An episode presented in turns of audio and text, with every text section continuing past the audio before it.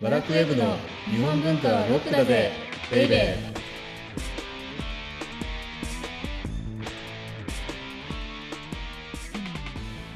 こんにちは。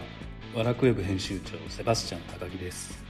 ワラクウェブ編集部スタッフ先入観に支配された女サッチーです今日のオープニングははいあの今ワラクウェブっていつも話してるんですけど、商品開発をねうんうんうんいっぱいしてて、はいもうすぐ自信作がお発売されます。はい11月1日発売。はい、それ何かっていうと、うん、おかゆ用の土鍋とはいラブピースパエリア鍋っていう。はいこれも土鍋なんですけど両方土鍋なんですけどね僕土鍋好きなのではいもう篠原望さんっていう信楽の陶芸家の方がいるんですけどはいこの方と割と信楽も好きなのでよくあうんの商品開発っていうのをうんうん理由にしてすぐ行っちゃうんですけど、はいこの人とあのいっぱい土鍋開発したいねって話うで,、んはいであの土鍋ってはい用途別にあっていいんじゃないかなと思ってるんですね。あーなんか普通あれですよねもう今って一なん台かでなんか一台何役みたいな感じでそんいなろいろなんか嫌なんですよあのシンプルライフ とか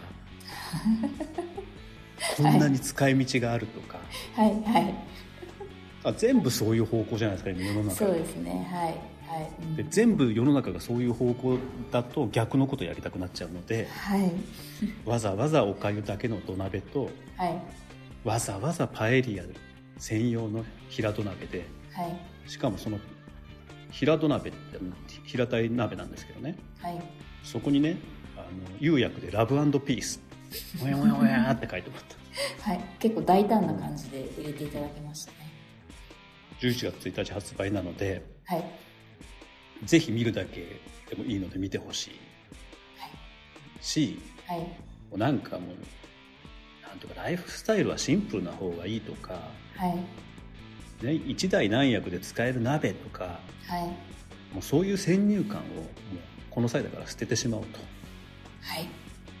ということではい、この番組は「日本文化は高尚なもの」という先入観に支配されている人々を解放し日本文化の民主化を進めるという崇高な目的のもとお送りしています。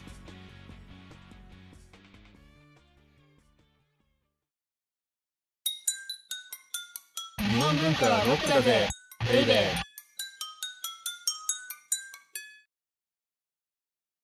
で今日のテーマははい、じゃじゃん。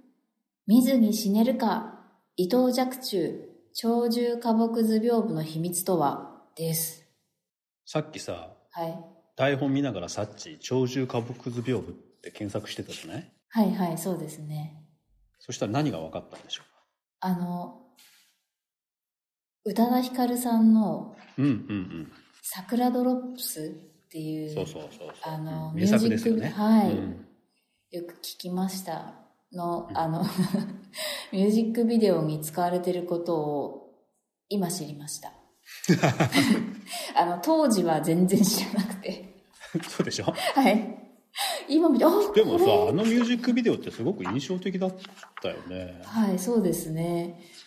いやーなんでまさか若冲の作品が使われてるとそはうだよ、はうい。ん我々としてはねはい。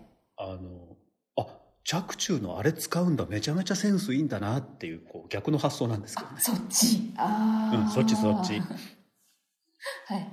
あやっぱりセンスいいなみたいなへえなんか、うん、いや一でも般の、このううん方からすると、うんそこはちょっと逆ですね、逆でしたよねはいでこの鳥獣花木図屏風っていうのがねはいあの前回の予告でも言ったんですけどはい伊藤若冲が世界というか世間に知られるきっかけになった絵でもあるしおおはい若冲の有り余る記載ぶりっていうのが全て詰め込まれた絵なんですよ。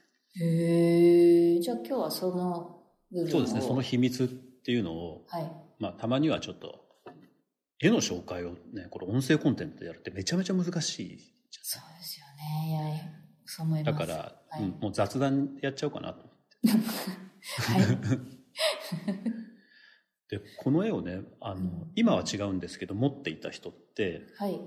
実はアメリカ人なんですけあ、日本の方じゃないんですど日ね。本の方じゃないの何さんは。若冲、えージョー・プライスさんっていう、はい。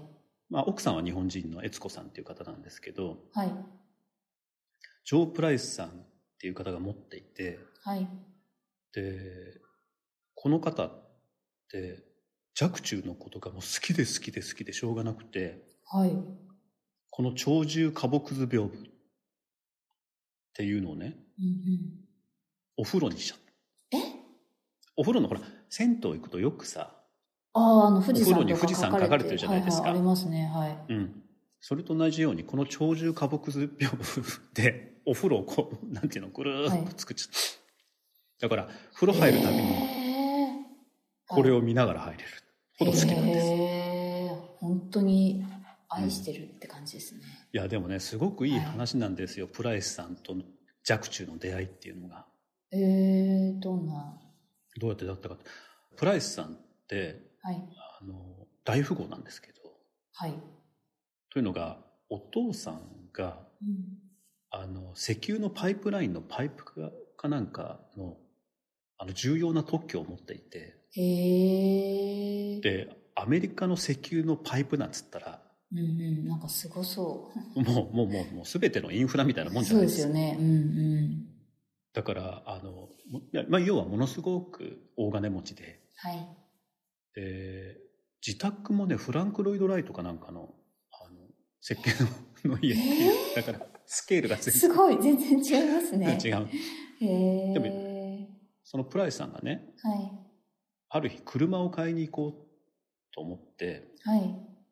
ででもその偶然うん車を買う前だったかなうに、んニューヨークのギャラリーに一枚の絵が描けられていてうんはい。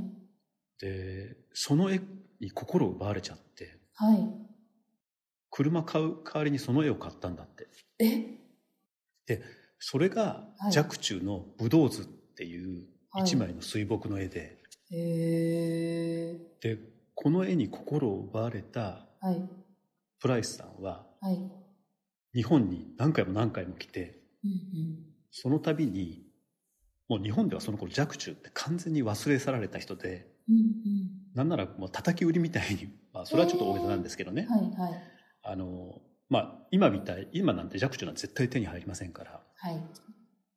ですけど当時は大きな作品でも割とたやすく手に入ったのではい。買い集めていたへえ。でそのうちの1枚というか屏風なので、はいま。あ、2作1セットになるんですけれどもそれがこの「鳥獣花木図屏風」なんですよね。うんうんうん。でこの絵見たことがある人ならわかると思うんですけどうんうん。モザイク画みたいに見えるんですよねああ、マス目が入ってる。そうそうそうタイルみたいに見える、はいはい。だからお風呂とすごく相性がいいんですけどああ、そうですね。なるほど。うんうん。これなんでかっていうと1センチぐらいのはい。さっきサッチがやったマス目をねはい。でびっしり埋め尽くされていてあ、実際マス目があるんですね。実実際マス目なんですよこれ全部あ、そうなんですね。うんへえ。でそれが。ねはい片方だけではい。 4万3000個なのええ、すごい数。え4万3000だよはい。 すごい。両方合わせたら8万6000だよそうですね。でしかもこれ筆で書いてんだよ 一つ一えつまずえすだっごてい。そうじゃんマス目なんだからそうか、そうですね。すごいですね。でそのへえ4万3000のマス目の1センチのマス目だよはい。それを一つ一つ丁寧に色つけて、はい。でそれで動物の天国っていうか動物のパラダイスを描き出しているへえ。もうすごくないそれすごいその発想がそうですねう。んででもこれなんでじゃあはい。こんなふうにマス目ってなってるかっていううんと、うんうん、気になります。おそく。らくはい織物の下図だったんじゃないか、確かに、なんか編み物とかのうんうんそうそうそうあるよね図とかで、うん四角、そのマス目に書かれてますね、そう言われてみれば。ああだからー西陣織のね下絵にはい。使われるのがあの方眼の紙が使われるんですけど、はい。だけど分かんないけどね実際下絵だったのかはい。あるいはその下絵を見てはい。若冲がこれを絵に生かそうっていううーんふうに思ったうんのかうんうんうんかもしれないですね。うんへえ。でこれ右の方にははい。あのゾウさんこれが宇多田ヒカルさんのミュージックビデオにうんうんうんはい。登場した白い象ねはい、そうですね。白い。い象がドーンと中心にいてうん。であとはねいろいろ書かれてるんだよ「チン」だとかはい。 あるいはあの「スター・ウォーズ」に出てくるチューバッカみたいなやつとかはい。でもこれ本当に奇妙な獣たちがうん。画面をね埋め尽くしていてはい。でもこれ若冲にとっては多分さっき言ったように動物たちのパラダイスっていうことではい。曼荼羅だったんじゃないかっていうふうにねよく言われてるんでああ、マンダラ。はい。す前回まで説明したようにはい。若冲ってあの2人の師がいたじゃない禅のああ、はい。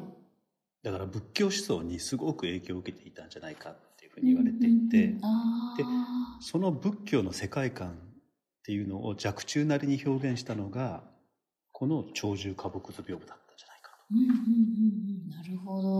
と。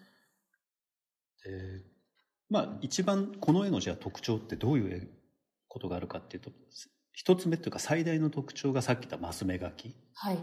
であって日本美術の歴史の中ではい。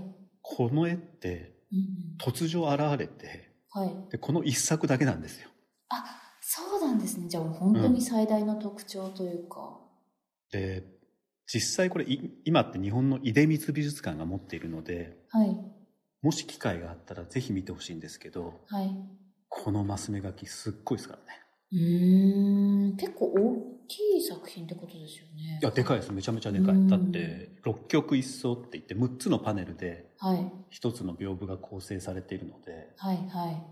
でね1メーター7 0センチぐらい横があごめんあ、なさい縦が縦あ、縦で。えー、縦1メーター7 0センチ横が3メーター7 5センチぐらいあ、すごい大きさですね。うん それが2つその全てに1センチのはい。マス目が描かれていて、はい。で全部に色が一個一個描かれていえる、ー、すごい。いやー迫力すごそうですね、本でもしかもねマスで全部当うん。動物を描いていくわけだからはい。でしかも立体感も出さなくちゃいけないからはい、はこれどうやってディレクションしてたのかちっとも見当つかないよねい。、そうですうねん、。どっから始めてどこまではこれ像なのとかさうん、うん、うん、うん、うん。何もわかんないじゃないですかはい、はい。だからでそれを最後まで描ききるモチベーションっていうのが若冲どんだけあなた絵好きだったの、そうですね。うん、すごでい。だから宇多田ヒカルさんに採用されたようにはい。はい。だから現代性っていうのがやっぱりすごくてはい。だから一個一個の動物ってうんうん、全てにデフォルメが効いててへえ。だからだってさこの象白い象をさはい。正面からこんな風に描くのってすごくないそうですね。普通像って書いてって言ったら横の姿描きますそうよだね。よねだってはい。鼻が特徴的なんだから、はいでうんうんうもんこの絵ははい。白い像を正面から描いてはい。でしかも左右対称形みたいにうんうして、んうん。そうですね。うんだからすごくモダンですねう、ん。で今我々がモダンに見えるっていうことは、はい。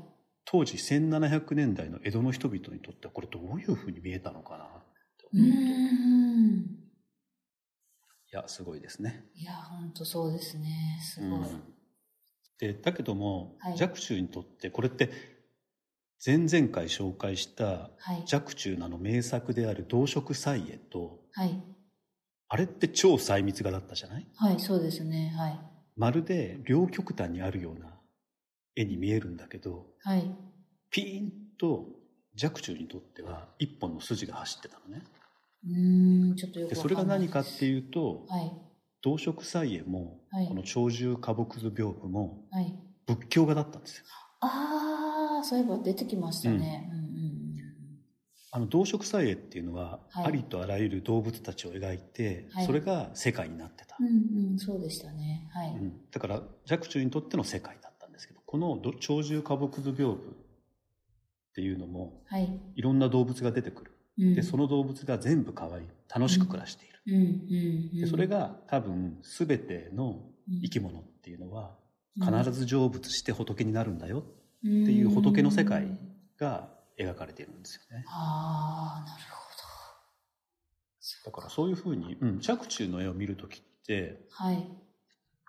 あのあれですね仏教画だとか宗教画として見るとすごく腑に落ちることが多いんでうす、ーん。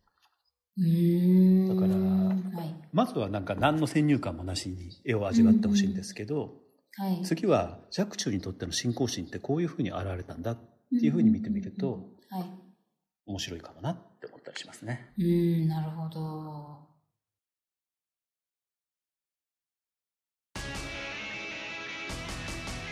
日本文化はロックだぜベイベー